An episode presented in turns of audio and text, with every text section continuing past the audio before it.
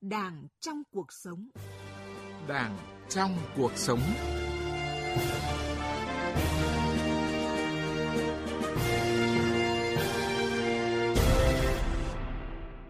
Biên tập viên Nguyễn Hằng xin kính chào quý vị và các bạn.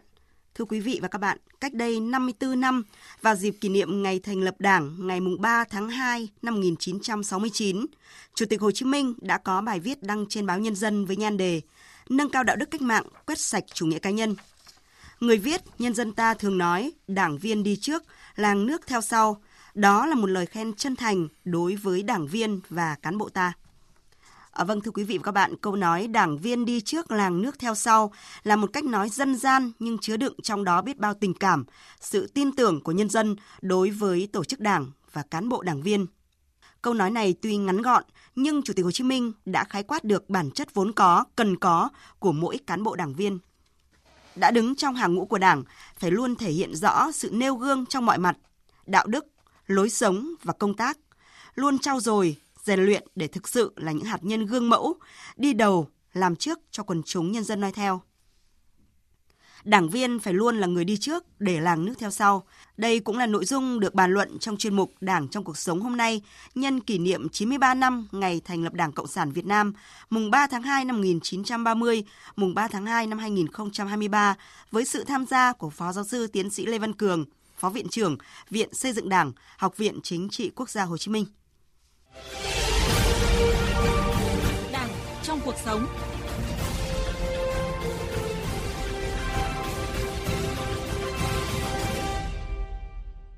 À, trước hết xin à, cảm ơn Phó Giáo sư Tiến sĩ Lê Văn Cường đã tham gia chương trình à, cùng chúng tôi hôm nay ạ. Kính chào quý thính giả đang nghe kênh Thời sự VOV1 Đài Tiếng Nói Việt Nam. À, thưa ông là câu nói đảng viên đi trước làng nước theo sau xuất hiện trong một bài viết của Chủ tịch Hồ Chí Minh cách đây hàng chục năm. Theo ông có ý nghĩa như thế nào và đặc biệt là cái sự đi trước của mỗi đảng viên ở đây thì theo ông là cần được hiểu ra sao? À, chúng ta nhớ lại là cách đây 54 năm nhân dịp kỷ niệm 39 năm ngày thành lập Đảng Cộng sản Việt Nam, tức là năm 69. Thế thì Bác Hồ có viết cái một cái bài ở trên báo Nhân dân có tiêu đề là nâng cao đạo đức cách mạng, quét sạch chủ nghĩa cá nhân. Và cái bài báo này thì ờ, chỉ khoảng hơn 700 từ thôi, nhưng ờ, rất cô đọng, xúc tích và nói nhiều về vấn đề về cái vấn đề nêu gương, về vấn đề đạo đức của người cán bộ đảng viên. Và trong đó chúng ta thấy có cái câu ấy mà bác nói là nhân dân khen đảng viên đi trước làng nước theo sau và bác bảo đây là một cái lời khen chân thành. Ở đây ấy là đảng viên ấy là phải là cái tấm gương, là cái mẫu mực để nhân dân người ta bắt trước, người ta noi theo. Thế thì ở đây ấy, những việc khó khi đảng cần, tổ quốc cần thì đảng viên phải sung phong đi đầu gương mẫu đi trước làm cái tấm gương để cho quần chúng đi theo thì đó chính là cái mà hai nhiệm kỳ gần đây chúng ta cũng hay bàn nhiều về vấn đề nêu gương của đội ngũ cán bộ đảng viên. Dạ vâng ạ. Vậy thì trong thực tế theo ông những năm qua thì các thế hệ đảng viên đã thật sự phát huy được tinh thần gương mẫu luôn đi trước để mà làng nước theo sau chưa? Cái này thì tôi nghĩ là làm được. Bởi vì cái lời nhận xét của bác tuy là khiêm nhường nhưng rất đúng. Cũng có lúc bác nói là gì? Với tất cả tinh thần khiêm tốn của một người cộng sản chúng ta vẫn phải khẳng định rằng đảng ta thật là vĩ đại. Thì ở đây ấy, chia ra hai giai đoạn. Cái giai đoạn thứ nhất là đấu tranh giành độc lập, tự do cho Tổ quốc. Cái lúc này ấy, nếu như không có cái tinh thần của đảng viên đi trước làng nước theo sau ấy, với những cái chấp nhận kể cả tù đầy gian khổ và thậm chí là cả hy sinh tính mạng của mình để dành cho được độc lập tự do cho Tổ quốc và chúng ta đã thấy ờ, đến 30 tháng 4 năm 75 thì Giang Sơn thu về một mối. Đó là có cái sự hy sinh rất lớn lao của toàn bộ đồng bào chiến sĩ. Nhưng trong đó chúng ta phải tự hào khẳng định là đúng đã thực hiện được cái phương châm là đảng viên đi trước, làng nước theo sau. Trong công cuộc đổi mới, ngày hôm nay cũng vậy. Chúng ta cũng thấy là có rất nhiều những cái tấm gương của cán bộ đảng viên sung phong đi trước và tôi cứ nói ngay gần như vừa rồi đây, chúng ta nhớ lại cái chống dịch thôi rất nhiều cán bộ, chiến sĩ, quân đội, công an vào tâm dịch giúp dân đi chợ, giúp dân thực hiện những cái công việc hàng ngày, rồi ra cả biên giới, ngăn chặn dịch lây lan từ bên ngoài vào. Đấy rất nhiều những người trong số họ là đảng viên. Thế thì đó là những cái tấm gương sáng để chúng ta thấy là trong công cuộc đổi mới ngày hôm nay, cái tấm gương đảng viên đi trước làng nước theo sau vẫn được phát huy và duy trì cũng để rồi qua đó là tạo nên những cái thành tiệu mà chúng ta có thể tự hào cái công cuộc đổi mới của chúng ta đã thành công. Như à, Phó Giáo sư Tiến sĩ Lê Văn Cường vừa khẳng định đó là trong suốt bề dày lịch sử, 93 năm qua đã có rất nhiều đảng viên luôn gương mẫu đi đầu và nêu cao vai trò hạt nhân trong các phong trào của cách mạng Việt Nam. Và như Chủ tịch Hồ Chí Minh từng nói, một tấm gương sống có giá trị hơn cả trăm bài diễn văn tuyên truyền. À, sau đây mời quý vị thính giả cùng Phó Giáo sư Tiến sĩ Lê Văn Cường nghe một phóng sự ngắn ngay sau đây của phóng viên Đài Tiếng Nói Việt Nam. Năm 2020, sau khi nghỉ chế độ, ông Phan Thanh Bình, nguyên bí thư đảng ủy xã Ba, huyện miền núi Đông Giang, tỉnh Quảng Nam, đầu tư mở rộng trang trại, vườn ao chuồng rừng trên diện tích hơn một hecta. Cùng với chăn nuôi gia súc gia cầm và nuôi cá trắm, ông Bình còn trồng các loài cây ăn quả như cam, mít, mảng cầu, dừa, cau. Ngoài ra, ông còn sở hữu rừng keo lá tràm rộng gần 3 hecta. Không chỉ làm kinh tế giỏi, ông Bình còn quan tâm hỗ trợ bà con trong thôn bản cách làm ăn, phát triển kinh tế. Ông Phan Thanh Bình cho biết là đảng viên mình phải tiên phong trong phát triển kinh tế và các hoạt động tại địa phương. Sức khỏe còn thì cố gắng là tập trung phát triển kinh tế gia đình. Thứ hai là nêu cao vai trò của đảng viên trong cái đi đầu cải tạo kinh tế vườn tộc. Xác định kinh tế vườn cũng là một cái mô hình kinh tế vừa đem lại cái hiệu quả gia đình nhưng mà vừa góp phần xây dựng nông thôn mới. Noi gương các đảng viên đi trước, nhiều đảng viên trẻ đã nêu cao tinh thần tiên phong, dám nghĩ, dám làm, vươn lên thoát nghèo bền vững. Anh A Tinh Nấu ở thôn Parao, thị trấn Parao, huyện Đông Giang là một trong số đó. Qua tìm hiểu các mô hình làm ăn kinh tế cho hiệu quả cao tại địa phương, anh A Tinh Nấu đầu tư mở rộng trang trại nuôi heo cỏ, gà vịt, đào ao nuôi cá và trồng nhiều loài cây ăn quả như sầu riêng, cây lòn bon. Không chỉ làm kinh tế giỏi, anh A Tinh Nấu còn là bí thư đoàn thị trấn Parao, gương mẫu trong mọi phong trào. Đảng viên trẻ mình cũng ờ, vừa nói vừa làm, đi đầu trong công việc làm. Thế nên thường xuyên lên thăm cái vườn của mình, trao đổi kinh nghiệm, chia sẻ bày anh em cũng làm theo. Tại huyện Đông Giang, tỉnh Quảng Nam, có hơn 500 đảng viên làm kinh tế giỏi, trong đó có nhiều mô hình kinh tế đảng viên cho thu nhập từ 100 triệu đồng đến 300 triệu đồng một năm. Ông Đỗ Hữu Tùng, Phó Chủ tịch Ủy ban nhân dân huyện Đông Giang, tỉnh Quảng Nam cho biết. Thì những năm qua, nhiều đảng viên trên địa bàn huyện Đông Giang đã đi đầu trong phong trào phát triển kinh tế, góp phần lan tỏa trong các tầng lớp nhân dân có nguồn thu nhập rất là đáng kể. Qua phóng sự vừa rồi cho thấy là sự nêu gương đi trước của cán bộ đảng viên giống như là hữu xạ tự nhiên hương và không đòi hỏi điều gì thật lớn lao mà nó tự đã có cái sức thu hút mạnh mẽ như Chủ tịch Hồ Chí Minh đã từng dạy rằng là người đảng viên dù công tác to hay nhỏ, địa vị cao hay thấp, ở đâu cũng phải gương mẫu cho quần chúng. Những nỗ lực tích cực đi trước của mỗi cán bộ đảng viên làm tăng thêm niềm tin của nhân dân đối với tổ chức đảng, chính quyền các cấp và qua đó tạo sự đoàn kết thống nhất, chung sức, chung lòng, thực hiện có hiệu quả các nhiệm vụ chính trị, phát triển kinh tế xã hội. Thưa Phó Giáo sư Tiến sĩ Lê Văn Cường ạ, phải chăng là cái sự đi trước, sự nêu gương đó là một thuộc tính cơ bản, một yêu cầu khách quan không thể thiếu khi mà đứng trong hàng ngũ của Đảng? Tôi nghĩ rằng đây là một cái yêu cầu cơ bản, nó mang cái tính quyết định. Bởi vì ấy về mặt lý luận thì Marx dạy chúng ta là gì ạ? Những người đảng viên cộng sản ấy là những người tiên phong về lý luận và tiên phong về mặt hành động thực tiễn bước vào hàng ngũ của đảng thì cũng ngoài các cái yêu cầu có tính bắt buộc thì cũng còn có cả cái tính phải gì ạ tự nguyện tự giác để xin vào đảng và có lần bác đã dạy chúng ta là gì ạ? Đảng không phải là một tổ chức để làm quan phát tài. Ai mà hiểu chưa đúng về cái điều đấy thì khoan hãy vào đảng. Mặt khác ấy, cái tinh thần ấy là đảng viên đi trước làng nước theo sau ấy, nó được phát huy trong thực tế, nó được xây dựng, rèn luyện, nó trở thành một cái tiêu chí để cái người cán bộ, người đảng viên, người quần chúng ưu tú phấn đấu trở thành đảng viên. Phải xứng đáng với cái danh hiệu cao quý là người đảng viên cộng sản. Có lần như bác đã nhắc rồi Ờ, không phải cứ dán lên trán hai chữ cộng sản là được người dân, người ta yêu mến đâu. Do đó, để xứng đáng trở thành người đảng viên cộng sản, thì cái vấn đề ấy là phải có cái sự nêu gương, phải hiểu được cái vấn đề, nhiệm vụ mà anh đã tự giác tham gia, tự nguyện tham gia.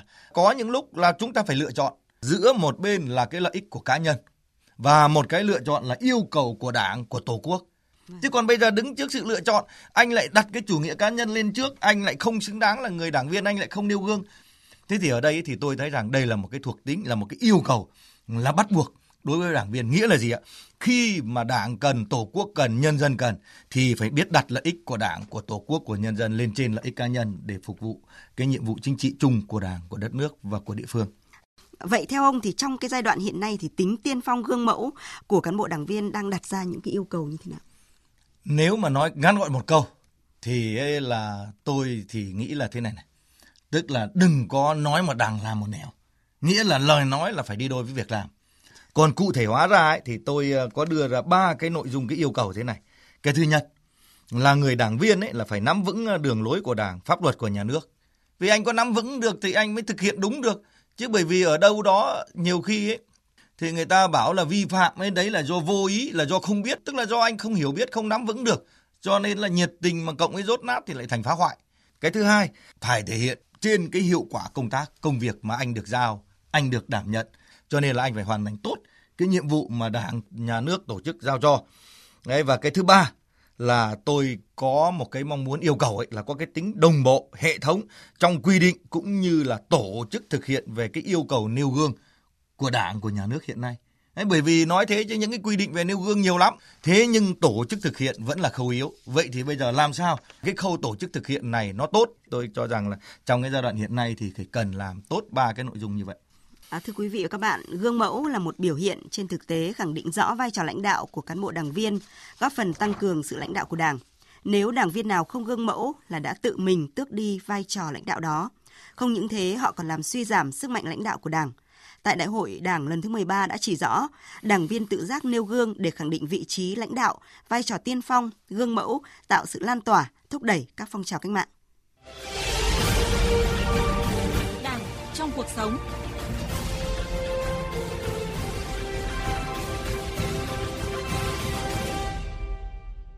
Quý vị và các bạn đang nghe chuyên mục Đảng trong cuộc sống với sự tham gia của Phó Giáo sư Tiến sĩ Lê Văn Cường, Phó Viện trưởng Viện Xây dựng Đảng, Học viện Chính trị Quốc gia Hồ Chí Minh.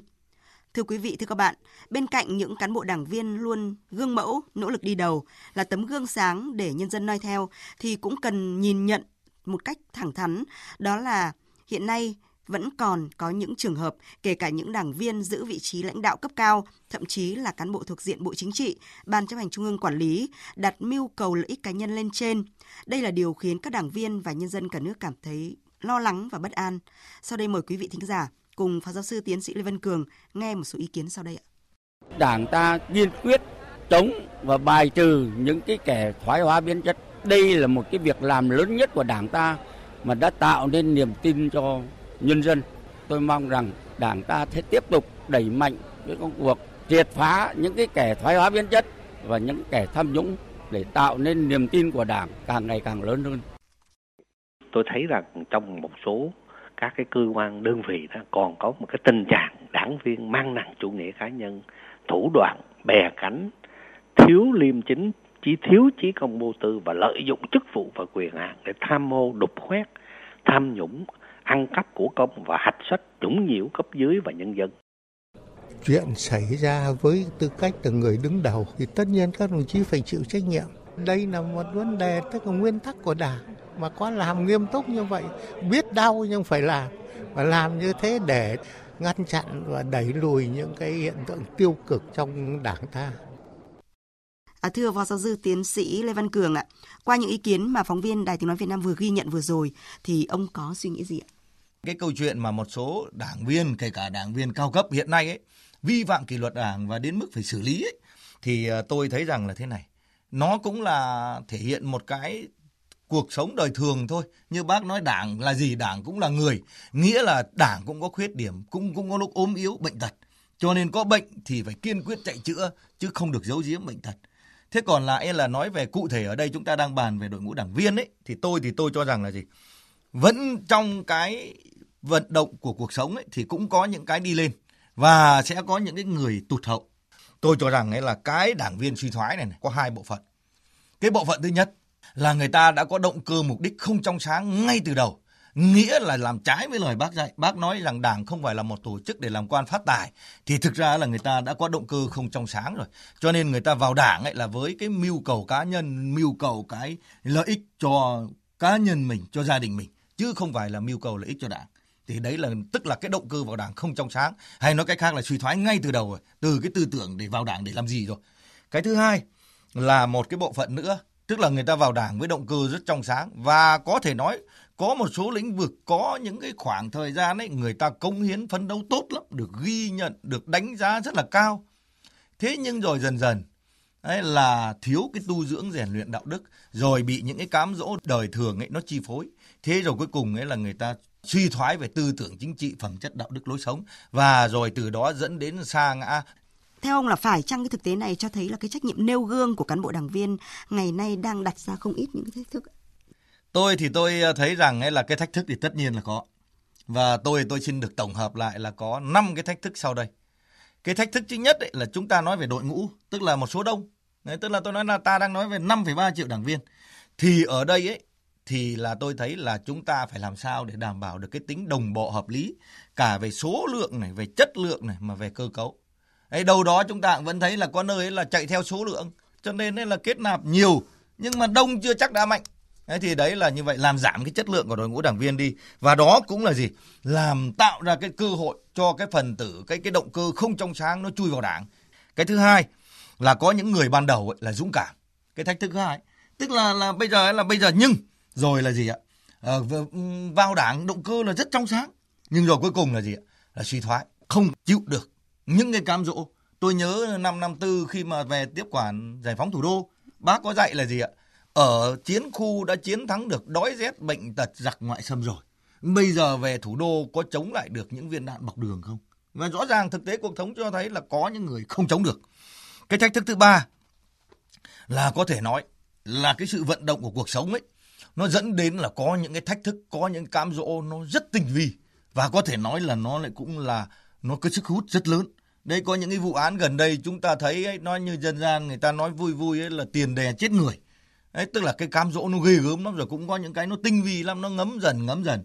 Và cuối cùng ấy là một bộ phận trong cái đội ngũ đảng viên này suy thoái. Và cái thứ tư cách mạng khoa học công nghệ lần thứ tư cách mạng 4.0 ấy nó đặt ra những cái vấn đề mới chưa có. Cho nên ấy là có rất nhiều những quy định của đảng quy định của pháp luật đấy nó chưa chặt chẽ nó chưa đồng bộ dẫn đến là một bộ phận đảng viên này là lợi dụng những cái kẽ hở ấy để rồi trục lợi cho bản thân trục lợi cho gia đình cho cơ quan. Và cái cuối cùng đó là tôi cũng thấy buồn. Tức là thực ra là trong đảng hiện nay ấy, vẫn còn một bộ phận cán bộ đảng viên ấy là có một cái biểu hiện ấy là thờ ơ vô cảm thụ động thấy đúng không dám bảo vệ thấy sai không dám đấu tranh. Thế thì chính cái bộ phận ở giữa này này thụ động như vậy thì nó dẫn đến hai cái hệ lụy tiêu cực. Cái thách thức thứ nhất là cái người dũng cảm đấu tranh ấy thì thấy mình không được bảo vệ. Cái thứ hai là những người làm sai thì lại càng lộng hành hơn. Lạm quyền lộng quyền hơn cho rằng là gì? Tôi làm sai nhưng chả ai làm gì được tôi. Thì đấy là tôi cho rằng là có năm cái thách thức như vậy. Dạ vâng ạ.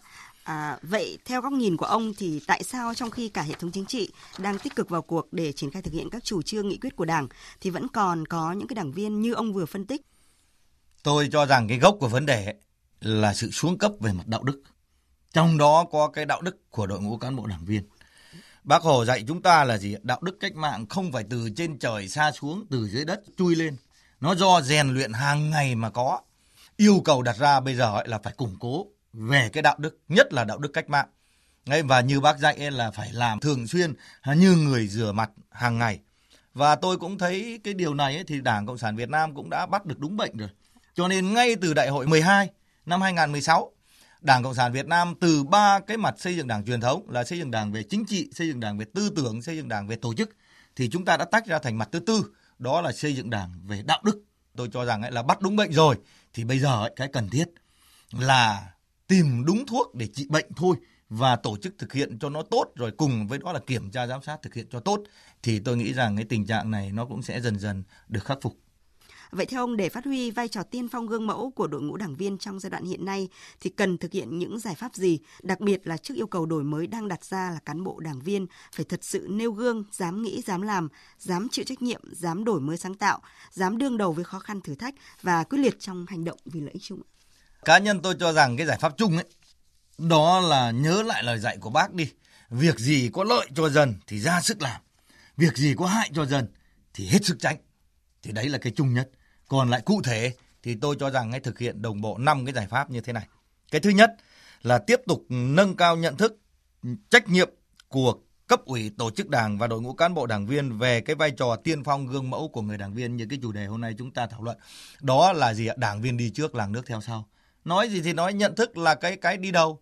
Đấy, tư tưởng không thông thì đeo cái bi đông cũng nặng. Cho nên là cái thứ nhất là nhận thức nhận thức đúng thì sẽ có hành động đúng. Cái thứ hai đẩy mạnh cái việc học tập làm theo tư tưởng tấm gương đạo đức phong cách Hồ Chí Minh gắn với việc cái thực hiện ba cái nghị quyết mà ba cái kỳ đại hội gần đây chúng ta làm là nghị quyết Trung ương 4 khóa 11 về những vấn đề cấp bách về xây dựng đảng. Trong đó cũng nói về cái sự suy thoái xuống cấp về đạo đức. Cái thứ hai là 27 cái biểu hiện của nghị quyết Trung ương 4 và vừa rồi là kết luận của cái hội nghị Trung ương 4 khóa 13 là tiếp tục thực hiện Trung ương 4 khóa 11 và Trung ương 4 khóa 12. Đấy là cái thứ hai. Cái thứ ba, tạo ra một cái môi trường để cho cán bộ đảng viên ấy là phát huy được cái tính tiên phong gương mẫu có cái môi trường làm việc trong sạch lành mạnh để rồi là cái người tốt thì được bảo vệ cái người sai thì gì ạ là cũng kịp thời được nhắc nhở. Còn sai đến cái mức mà vi phạm là chúng ta xử lý kỷ luật. Cái thứ ba tôi cũng nghĩ là hoàn thiện các cái quy chế quy định để rồi là nó có cái trách nhiệm rõ ràng. Cái uh, tiếp theo đó là gì? Là cái công tác kiểm tra giám sát được đẩy mạnh tăng cường thì ở đây tôi chỉ muốn nói lại một cái ý về kiểm tra giám sát kỷ luật đảng là gì? Là không bao giờ đồng nghĩa với việc kiểm tra là đi cùng với xử lý, đi cùng với kỷ luật đâu. Mà kiểm tra ấy là chấp hành tốt thì ta kịp thời biểu dương, khuyến khích, khen thưởng. Nghĩa là kiểm tra đi cùng với khen thưởng. Thế còn chấp hành không tốt thì ta kịp thời nhắc nhở. Mà chấp hành không tốt đến mức kỷ luật thì chúng ta sẽ kiên quyết xử lý kỷ luật. Theo đúng phương châm mà đồng chí tổng bí thư vẫn hay nhắc chúng ta là gì ạ? Không có vùng cấm, không có ngoại lệ, bất kể người đó là ai thì tôi nghĩ rằng ấy là thực hiện tốt đồng bộ các cái giải pháp như vậy thì ờ, sẽ góp phần vào cái vấn đề ấy là nêu cao được cái tinh thần tiên phong gương mẫu của người đảng viên như lời bác dạy. Từ năm 1969 cách đây 54 năm đó là phải được nhân dân thừa nhận và khen là gì ạ? Là đảng viên đi trước là nước theo sau. Dạ vâng ạ, thưa quý vị và các bạn, Chủ tịch Hồ Chí Minh đã chỉ rõ mỗi đảng viên là người thay mặt cho Đảng trước quần chúng để giải thích chính sách của Đảng, chính phủ cho quần chúng biết rõ và vui lòng thi hành mà muốn cho quần chúng hăng hái thi hành thì người đảng viên ắt phải sung phong, làm gương mẫu để quần chúng bắt chước làm theo. Lời chỉ dạy của Chủ tịch Hồ Chí Minh đến nay vẫn còn nguyên giá trị. Để làm tròn trách nhiệm trước Đảng và nhân dân, mỗi đảng viên không ngừng tu dưỡng, rèn luyện để thực sự là tấm gương sáng cho nhân dân học tập và noi theo. Không làm được như vậy thì không xứng đáng là người đảng viên, không xứng đáng là những chiến sĩ cách mạng trong đội tiên phong của giai cấp công nhân, nhân dân lao động và dân tộc Việt Nam. Và đến đây chúng tôi xin được kết thúc chuyên mục Đảng trong cuộc sống với chủ đề Đảng viên phải luôn là người đi trước để làng nước theo sau. Một lần nữa xin được trân trọng cảm ơn Phó Giáo sư Tiến sĩ Lê Văn Cường, Phó Viện trưởng Viện Xây dựng Đảng, Học viện Chính trị Quốc gia Hồ Chí Minh đã tham gia chương trình của chúng tôi. Cảm ơn quý vị và các bạn đã chú ý lắng nghe. Ở chuyên mục hôm nay do các biên tập viên Nghiêm Hùng, Lê Tuyết, Thu Huyền và Nguyễn Hằng thực hiện, chịu trách nhiệm nội dung Nguyễn Thị Tuyết Mai. Trong cuộc sống.